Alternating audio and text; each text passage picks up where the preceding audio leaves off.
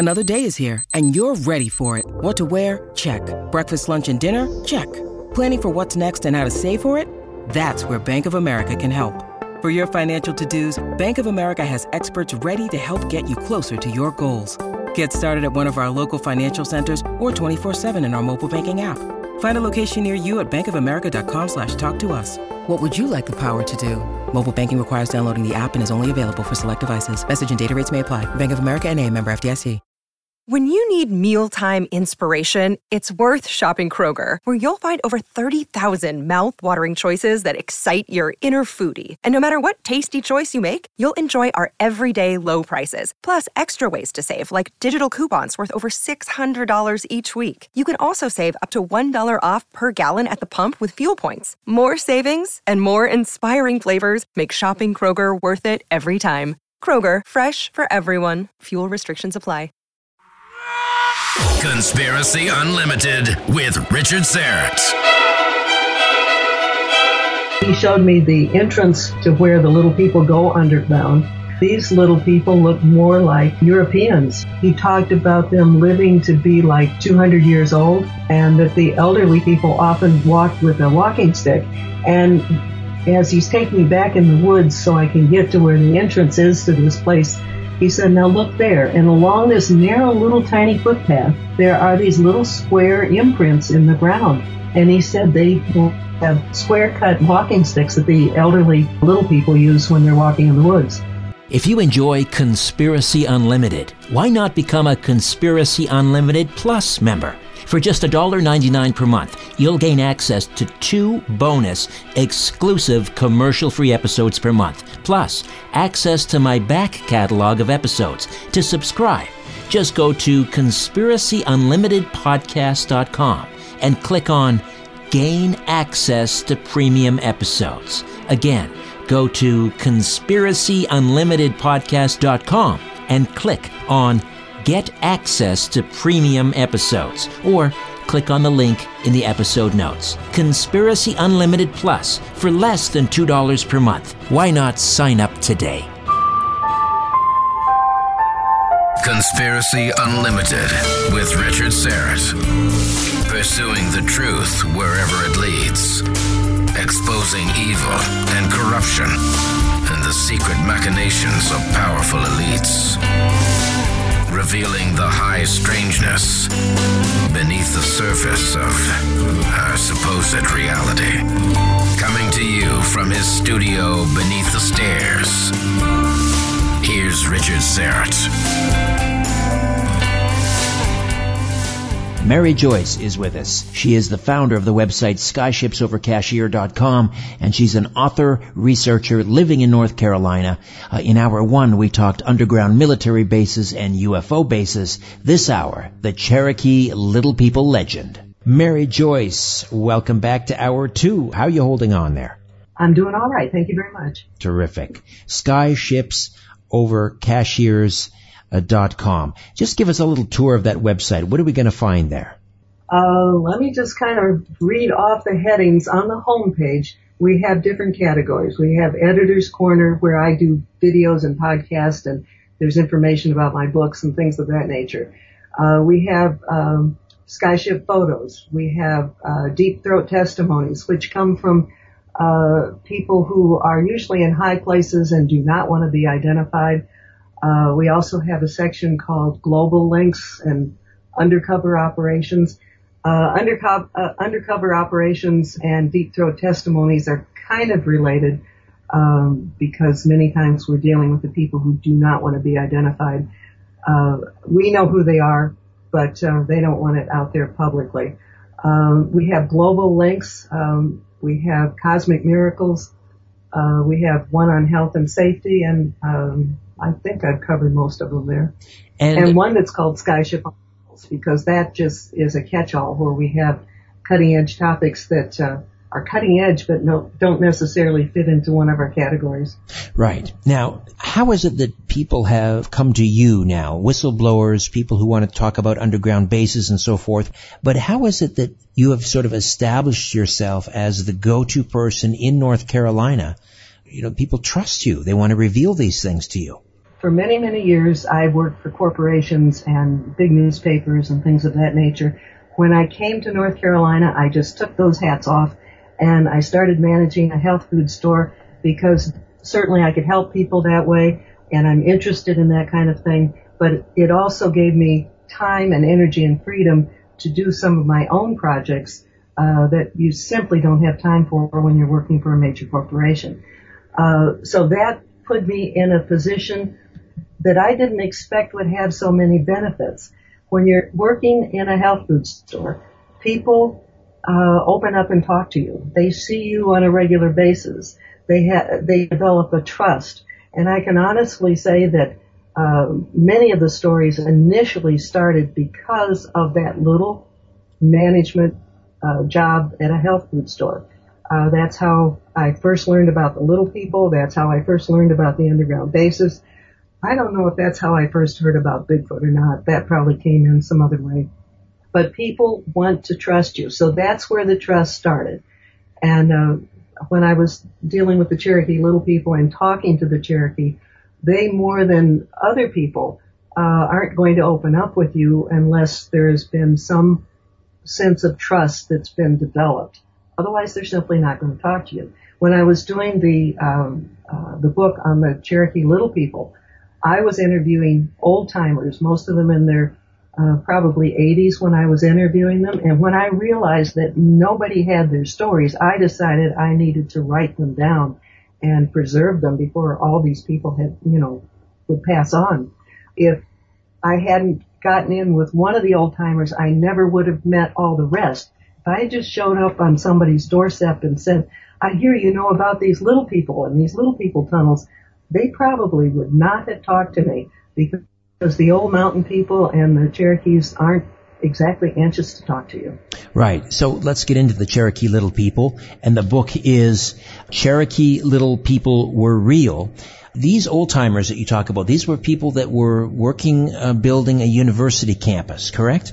It was back right after World War II, and the first man that uh, opened up to me was well known in the community. He was in his 80s. He had been a World War II hero, had survived the uh, death camp uh, march, uh, had been a pastor in the area for like 40 plus years. He was highly regarded. And uh, again, I met him at this health food store. And we were talking about the little people, at which time I just kind of dismissed the little people as just, you know, old Indian tales. And he said, no, there were really little people. And um, he said that when he was a young man, uh, he was helping with the construction at Western Carolina University. And when they would cut into what supposedly was virgin soil, uh, and this, this soil on the campus is this dense red clay type of soil. And these little tunnels uh, would be like three and a half feet high, um, typically. Um, they would be square cut, but they would have a rounded arch at the top uh, which would make the tunnel more stable. And they would find these when they were putting in sewer lines. They would find them when they were constructing new buildings. And, um, you know, these, these, uh, people were, many of them in some aspect of construction. And, uh, so one of them would lead me to another one. And I had many interviews on my days off on Saturday around kitchen tables, uh, hearing the stories. And, I don't know if any, I think one of the people I interviewed is still living today. So I am so glad that I did that. And how did they put two and two together that these tunnels were somehow connected to this legend of the Cherokee Little People? Did they find fossils? Did they find bits of pottery? They found skeletons. One of the professors uh, in the science department for many years kept what he called a child's uh, skull on his desk like a decorative paperweight and he said it came, it must have come from the Indian mound that was uh, demolished. Well, uh, I think it was a high school English teacher was there one day and picked up this little skull and said, "This is not a child's skull. It has all of its wisdom teeth." And so that was a type of evidence also. So when you combine the t- uh, the tales of the Cherokee about the little people, which you still hear today, and uh, then the little skeleton and the vast network of uh, tunnels found over, uh, you know, quite a large area. um, it becomes rather convincing. What happened to these skeletal remains? Were they stored away somewhere? This is the first time that I've been able to answer this question this way. The last I'd heard was that some of these things were kept in like um, a forensic vault at the um, university. And then I uh, ran into an anthropology student at Dunkin' Donuts and got into a conversation with her. And uh, she said that within a, a, year or maybe two years ago, uh, they had sent all of these things off to the Smithsonian. At which time I just groaned because um, I've done reviews on two books. Um, I can't come up with the titles right now, but they're both about um, the tremendous evidence that giant skeletons have been found all over the country, uh, going back to the I think 1800s, and these were so often shipped off to the Smithsonian and never seen again, never heard of again, and so it appears at this point that the Smithsonian um, chooses to add, they, they want to keep history as we have been taught. They don't want things to change. And so things that are like an anomaly that don't fit in with their idea of history, uh, those things get buried. And it's very, very sad. So when I heard that these things had been shipped off to uh, the Smithsonian, I thought, oh, we'll probably never see those again. And uh, that's regrettable. And any idea as to how many skeletons were shipped off to the Smithsonian of these little people? I do not know. I only concretely know about the uh, the little skull with the uh, wisdom teeth uh, that multiple people had seen. So that is, you know, something I absolutely can confirm. Uh, another person who graduated from the anthropology department a number of years ago um, said that they also had two uh, giant skeletons in that forensic repository at the at the campus, and that they had six toes. So um, apparently there was quite a bit uh, that was sent the, to the Smithsonian, and I'm sure those giants went the way of the other giants back into some deep closet at the Smithsonian. Right, right. What about tools or other artifacts uh, affiliated or associated with these little people? The closest thing I know of is a man that I interviewed who is here in Sylva. he has his own construction business and he was uh, involved in a construction project where they had to literally cut away part of a mountain uh, so they could get enough level area to build this facility or building. And in the process, they found these little tunnels. And he said that the uh, you could see tool marks on the inside walls of the um, uh, these little tunnels that uh, you know, had been used like a, almost like a, a fork type thing that had been used to, uh, um, finish off the walls of the uh, tunnels. And he said the tunnels were as fresh as if they had just been made and they had cut into a mountain that had been there forever. Uh, but the soil was still damp and moist and, uh, you know, it wasn't full of cobwebs or anything that would indicate it had been neglected for a long time so these old timers, these are not Cherokee. What is the legend of the little people that comes down from the Cherokee? The Cherokee, call them the Moon People. The Cherokee originated in the Great Lakes area. When they moved to the North Carolina mountains, they found these little gardens that were well tended, but they didn't see any evidence of people.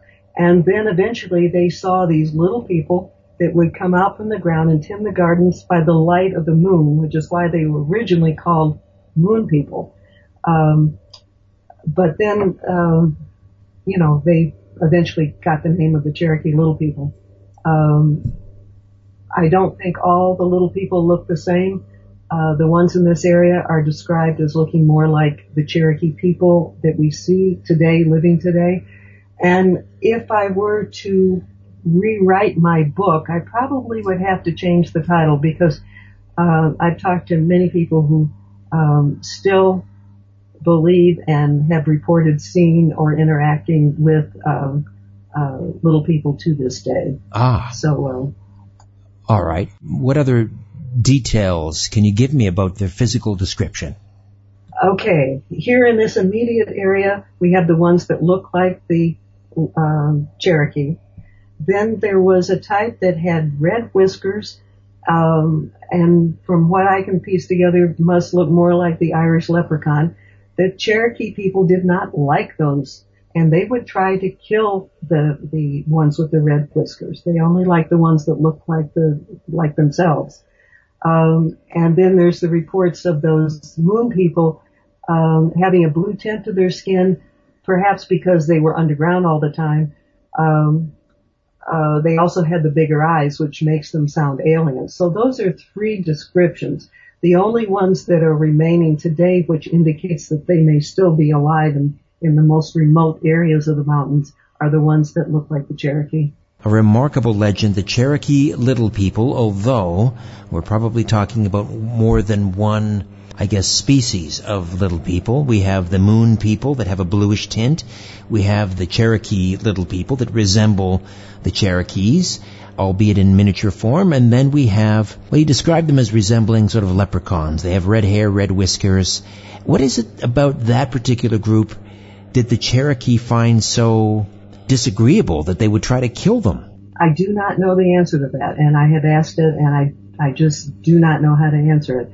Um, it is interesting that um, I'll, I'll, tell you one more thing about this. We had a major flood here in the 1940s, and I'm talking uh, historic flood. And there was this little five-year-old boy who found uh, what he called a lead head. Uh, it was an oval-shaped uh, medallion uh, that got washed away um, near a church on the old Tuckasegee River, and um, it has like a leprechaun face on each side of it. And he called it his lead head because it was very heavy for its size. So it was only about an inch and a quarter um, in length. And it truly looked like a leprechaun. And in my book about uh, Cherokee Little People Were Real, I have a picture of that medallion that he found uh, next to a, a, drawing of a um, um, Irish leprechaun. And believe me, they look similar. The same kind of long turned up nose and the pointed ears. So um, the diversity with the little people is uh, great. And did they all create the same sort of tunnel type structure? They all seem to have uh, a place underground. And uh, you and I briefly spoke about uh, my being contacted by somebody in eastern Tennessee who had uh, read my books and seen the website, and he said he had little people living on his land, um, I called him up and I talked to him and he sounded sane, so I figured he wasn't just giving me some kind of a BS story. And two of us from the website, Evelyn Gordon and I, went to his land and he has beautiful land that's been in his uh, family for generations. I think it's about 200 acres. Uh, it's both rolling hills by a river and a whole lot of wooded area. And when we went there, uh, he showed me the entrance uh, to where the little people go underground. Um, he talked about many things. I don't know how much you want to get into it, uh, but these little people look more like um, uh, Europeans. He said they wore uh, leather pants that were more like the lederhosen or lederhosen, and he said the shirts were like the military uh, wore in the West with the double-breasted buttons. Um, he talked about them living to be like um, uh, 200 years old, um, and that the elderly people often walked with a walking stick. And as he's taking me back in the woods so I can get to where the entrance is to this place, he said, "Now look there, and along this narrow little tiny footpath, there are these little square imprints in the ground." And he said they have um, square cut walking sticks that the uh, elderly uh, little people use when they're walking in the woods.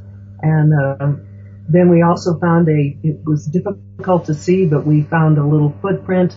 Um, lots of things that just sounded very interesting. This man uh, comes from a line of uh, Yuchi Indians. The Yuchi Indians had pretty much disappeared. The original ones were described pretty much like looking like Europeans. And at the time I was doing the research on this, um, I'm always looking for other ways to confirm what I'm hearing. And in the process of looking for the confirmation, there was a brand new um, report that had been published by a man whose name escapes me right now, but he is an expert in southeastern Indians. And in this article, which he had just recently completed research on, there was a major flood in Europe, especially uh, in Ireland, um, many, maybe thousands of years ago. And the people fled by boat, and some of them ended up in the Savannah uh, River area. And then they went up the river into eastern Tennessee. Um, it, we've heard for all of our lives about the the uh, Irish having these little people. So maybe uh, when they fled Ireland, some of the little people came with them. Uh, this man who looks totally white now, uh, but he, his father, and his grandfather all were able to communicate with the little people, um, um, mostly telepathic. But this man always carried three by five cards in his old pickup truck that he would use to travel the land, and um, he would sometimes write a question or a note, print it on a three by five card, and leave it by their cave. And when he would come back, uh, there would be brief um, printed answers to his questions. But on one of the cards, which I still have, he gave it to me, um, it it says, please um, talk, you know, by tel- telepathy uh, rather than writing. They didn't really like to write, um, but they were able to print in English. Interesting, and and what? Uh, my gosh. Da da da. it's just it seems like all I'm doing is telling you things that sound like science fiction or fairy tales, and yet there seems to be enough evidence to back up so much of this. in the world that we live in, if we just look at what's around us on a daily basis, it's so mundane with what's really going on at deeper levels, no matter what the subject is. Well, you mentioned earlier these tunnels were about three and a half feet tall, so we're looking at maybe some sort of a humanoid that's two and a half, three feet tall, perhaps. How could they avoid detection for so long? I've been here for 20 years now. Uh, I've been in areas where they are. Uh, it's it's usually very wild um, areas where people just don't go. Um, so, for example, on the Cherokee Reservation, uh, the most reports about the little people is in an area called uh, Big Cove, and that is the most remote section on the reservation, and you have to go way, way up the mountain, uh, and that's where people still uh, seem to interact with the uh, with the little people.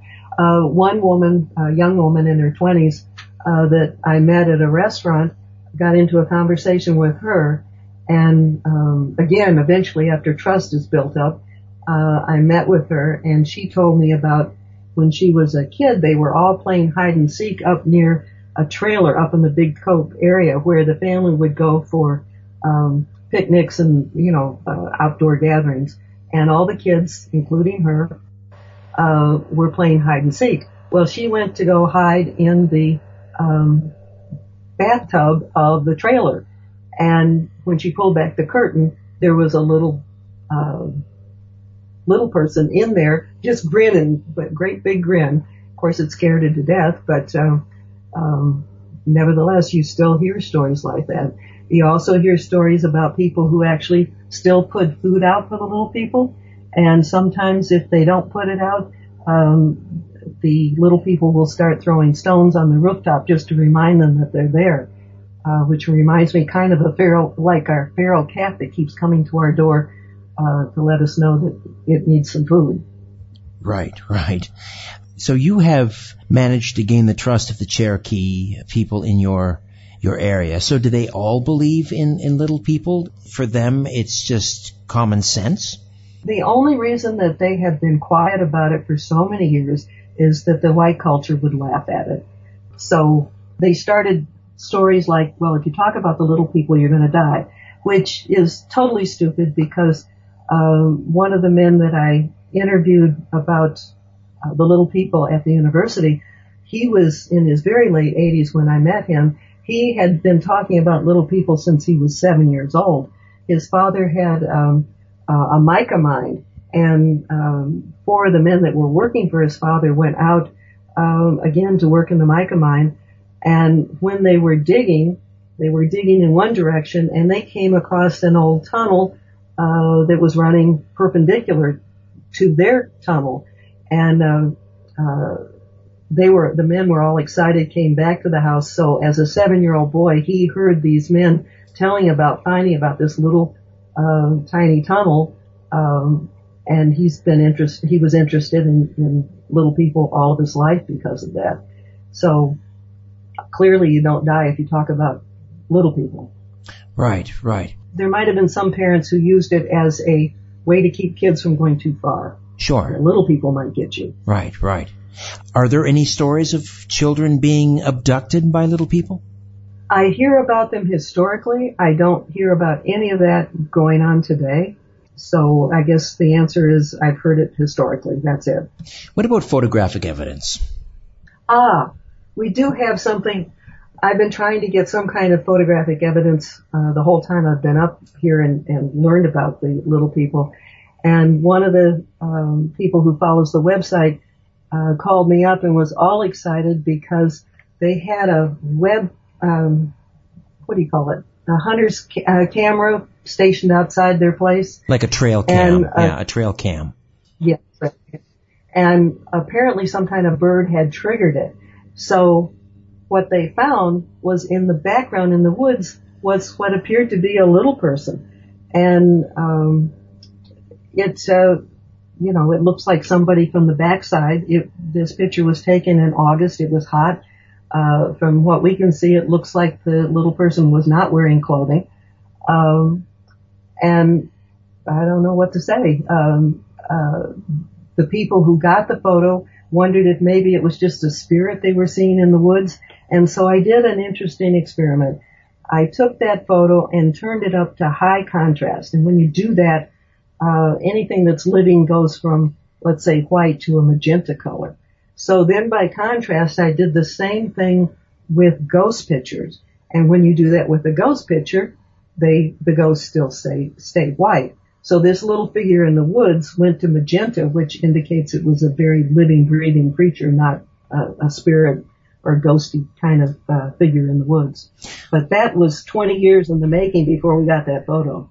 They are elusive. That is posted on the website. I wish that my memory was good enough to tell you where everything is, but sometimes if you type in our search bar, um, photo Cherokee little person, you might get to it that way. All right, Mary, you stay with us and we will uh, come back on the other side and talk some more about little people and perhaps time permitting we'll get into Bigfoot. A lot of strange things going on in the great state of North Carolina. Stay with us. If you own a vehicle with less than 200,000 miles and have an auto warranty about to expire or no warranty coverage at all, listen up. CarShield has a low-cost month-to-month vehicle protection plan that covers more parts than ever. Visit carshield.com/audio to find out how you could pay almost nothing for covered auto repairs. Drivers who activate this vehicle protection today will also receive free roadside assistance, free towing, and car rental options at no additional cost. Get your free quote today at carshield.com/audio. That's carshield.com/audio. Tis the season to give the perfect gift. C60 Evo organic oil elixirs and facial serum sets. And here with another sleep tip is the co-founder and chief scientist at C60 Evo, Chris Burres. Chris, welcome. Richard, thank you so much for having me. So my tip today is regarding, uh, and sometimes this can be controversial. It's regarding alcohol. So a lot of people believe that if you have a drink right before you go to sleep, that it can actually positively impact your sleep. What most people don't realize is yes, it will knock you out. But what it does is it actually interrupts your natural sleep rhythms. So you're not getting the REM and the in REM sleep that you need. So if you're going to have a drink, and, and there's good data that suggests having a glass of red wine in particular and the resveratrol in it is actually good for you, make sure you're doing that about two hours before you're going to get to sleep. You want your you want time for your body to metabolize the alcohol and get it out of your system. And again, uh, if you if you don't drink, don't start for this purpose. but if you do do have that one glass of, uh, of alcohol, specifically, I would recommend red wine about two hours before you get some sleep so you can make sure it doesn't negatively impact your sleep. I always like talking about sleep. Our most consistent testimonial for C60 Evo is that people take it in the morning, they report mental focus and energy during the day, and then better sleep that night. I've been taking C60 for what, two and a half, three years, sleep like a baby. And I don't mean I wet the bed and cry all night. I mean, I, I sleep soundly like a baby. C60 Evo products deliver noticeable benefits to people and pets around the world. Immunity boost, deeper sleep, more energy, mental balance, flexibility, and longevity. And don't forget to visit the website c60evo.com forward slash Richard hyphen Syrett. c60evo.com forward slash Richard hyphen Syrett. Use the coupon code EVRS at checkout and save an additional 10%. Chris, always good talking to you. We'll talk again soon. Thank you so much. Thank you. Theoretical physicists say that there's as many as 12 hyperdimensions. Here are just three of them Conspiracy Unlimited, Conspiracy Unlimited, Conspiracy Unlimited. Pretty cool, huh? Uh, here's an extra one Conspiracy Unlimited. Hey, how about one more? Conspiracy Unlimited. And the great thing is, we have six hyperdimensions left. Conspiracy Unlimited. Five. Mary Joyce stays with us. We're talking Cherokee Little People. The book is Cherokee Little People Were Real. You were talking about a photograph that you've posted on your website, skyshipsovercashiers.com, and people will just have to log on to the site and kind of dive deep into the site. They'll find it, no doubt.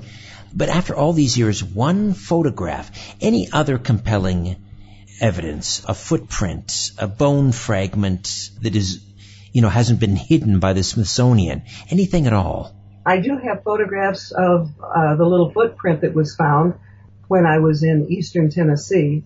I guess that doesn't tell you very much, but it was pretty convincing because this piece of property is, you know, people just can't get to it. It's rolling land on one side, but the, the woods are not accessible to anybody but the people that own the land. So uh, I was very fortunate to be able to go back there, but all I came back with is photos.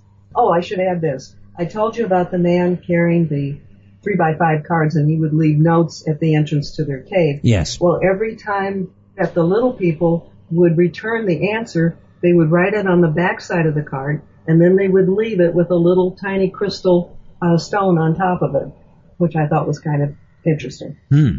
Do you have any of those crystal stones? I do. I do. The man was, uh, I had them stored in, um, a container that he gave me that's uh, originally used for nine millimeter uh, bullets. So. and where do they find them? Do they mine these crystals? Are, are, is there anything unusual about the crystals? Uh, at certain places around the mountains you can find them. They were not huge or something that would be like a collector's item.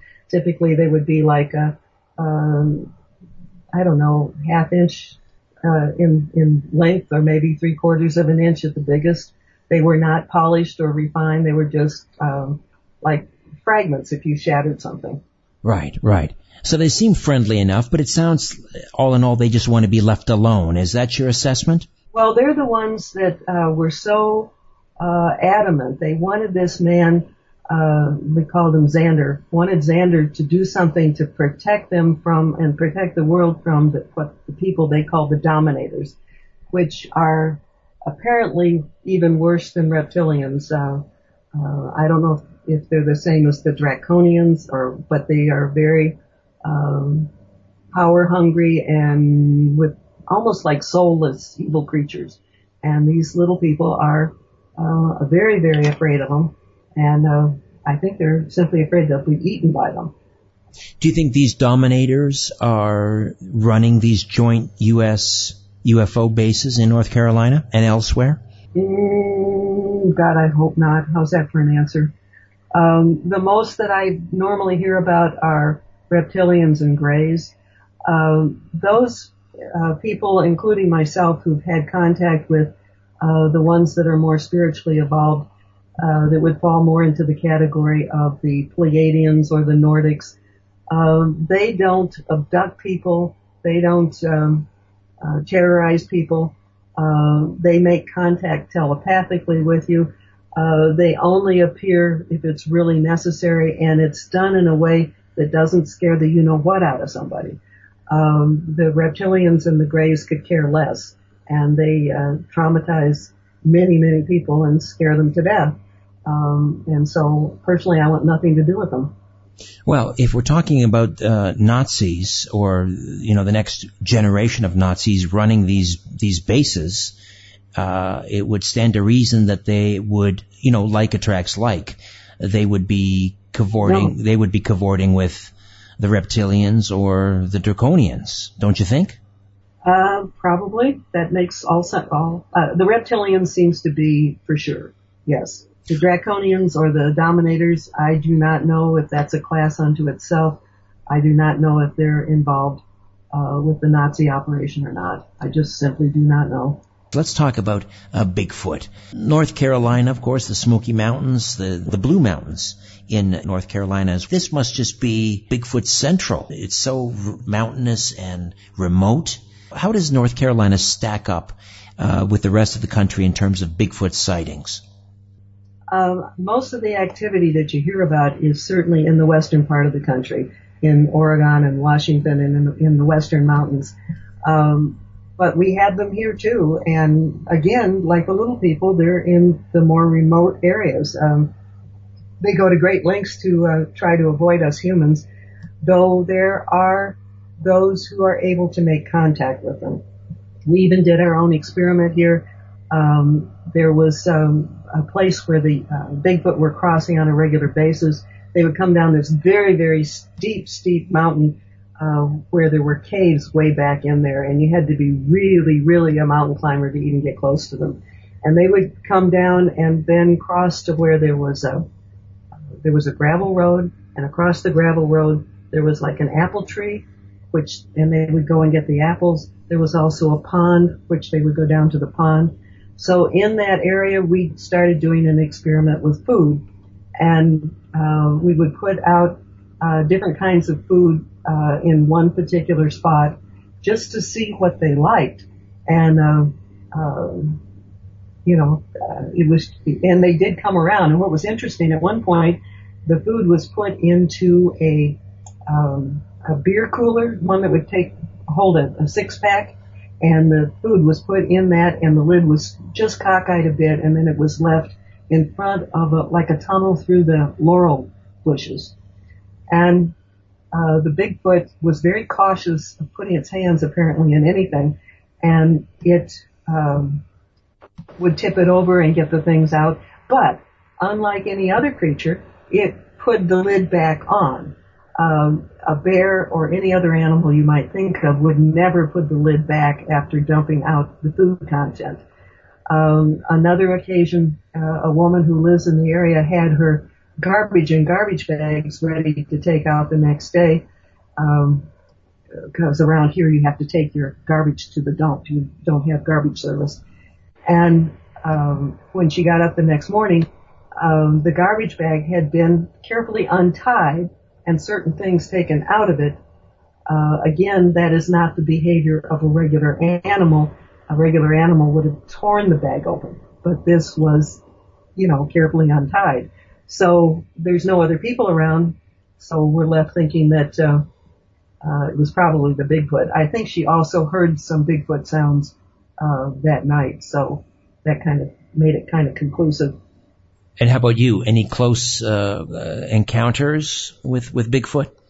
I have seen. Um, um, well, I can tell you a couple things firsthand. One, I've seen the footprints, you know, fresh footprints, and some of those I've taken pictures and put them on the website under the category ETs, Bigfoot, and other beings. Um, then there was um, a mountain man, young man, probably in his 40s, uh, not an old mountain man, and he took me to a place where uh, he would go when he would hunt, and there was a cave where he said the Bigfoot would take shelter. And to get there, we went way up to the top of a mountain on a gra- and we ended up on a gravel road. Then we walked about a half mile from the road uh, to where this cave was. When we first started walking into this, we we heard this uh, sound that sounded like a bird, but didn't really sound like a bird. And then further down the path in the direction we were headed, uh, there was an answer, the same kind of mechanical, kind of different um, bird sound. After that, everything went silent. And I, to this day, feel like one Bigfoot was on guard, letting know the other ones know that there are some people headed in their direction. And uh, I saw the footprints there. I saw the caves. Uh, and again, those have been posted on, on the website. And how about the? Uh, I've also lost, I've lost some money on Bigfoot. Um, we uh, uh, we had a hair sample, a pretty good hair sample. And if people want to see that, just type in Valley of the Bigfoot, and that's a pretty complete story. Um, I sent some of that off to uh, a DNA lab, and um, all they could tell me was that the maternal side was uh, human. Uh, there was no nuclear DNA in uh, the sample that we had. Uh, if you followed the, the work of Dr. Melba Ketchum and some Yes. other ones since then, yes.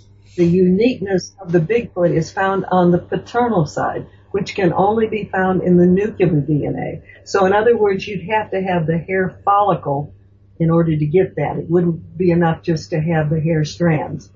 Um, so we spent some money having that done. Another time we found some very unusual poop beneath the, I believe I should call it scat, uh, beneath this apple tree I've referred to. And since we'd seen so many Bigfoot prints in that area, we decided to send that again to uh, the DNA lab.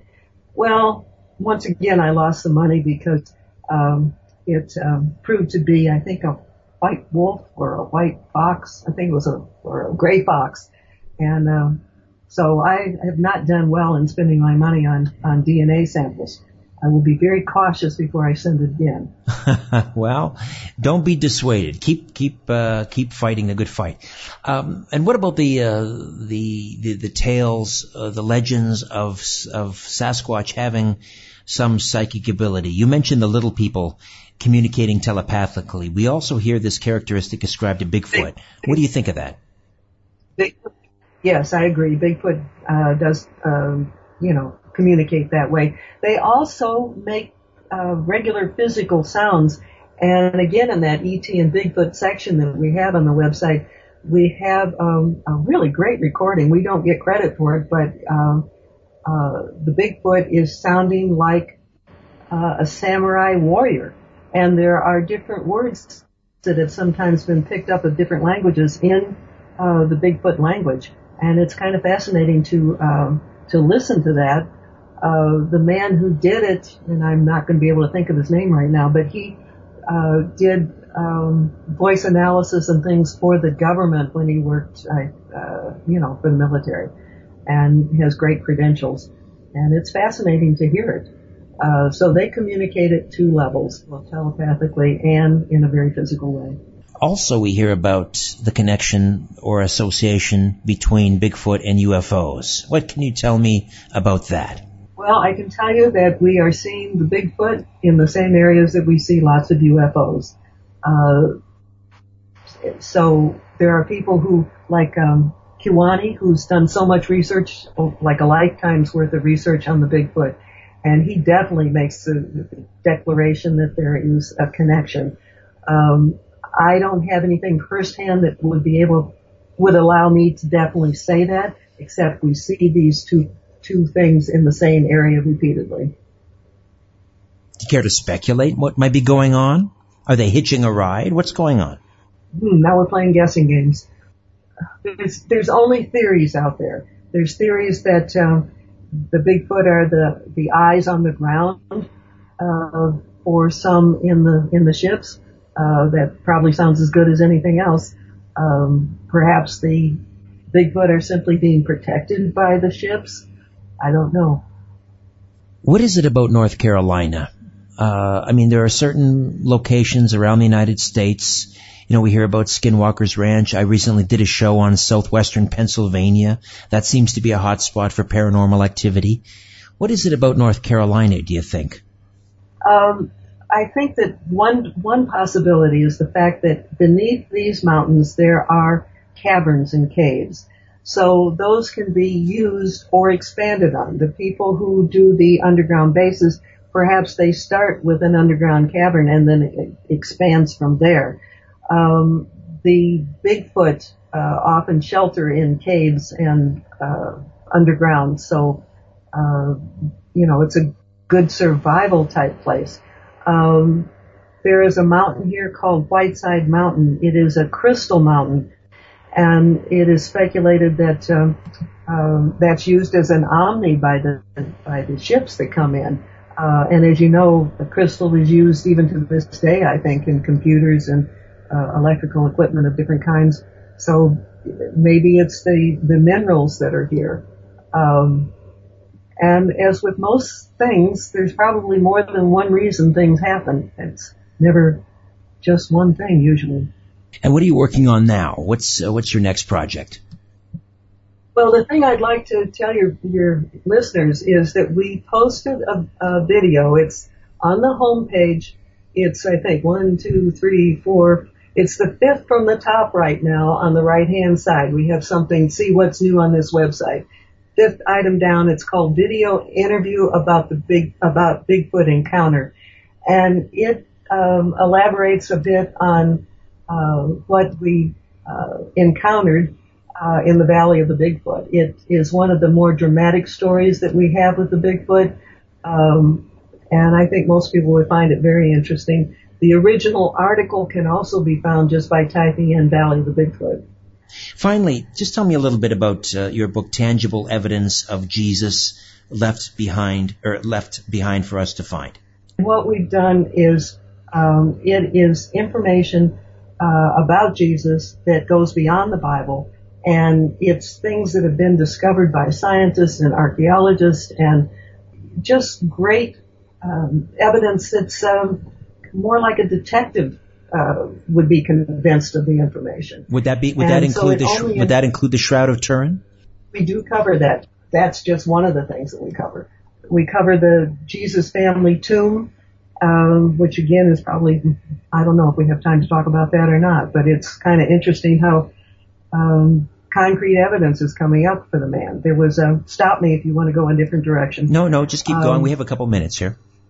Uh, archaeologists uh, found what they call the family tomb of Jesus, and during uh, the time of Jesus, uh, during a hundred year period, they the Jews had a very unique burial custom, which did not exist before and has not existed since. And what they would do is outside the walls of Jerusalem, they would cut a tomb for the family into the side of a, a mountain. The center area would be like large square entrance type place and three walls would have niches in them.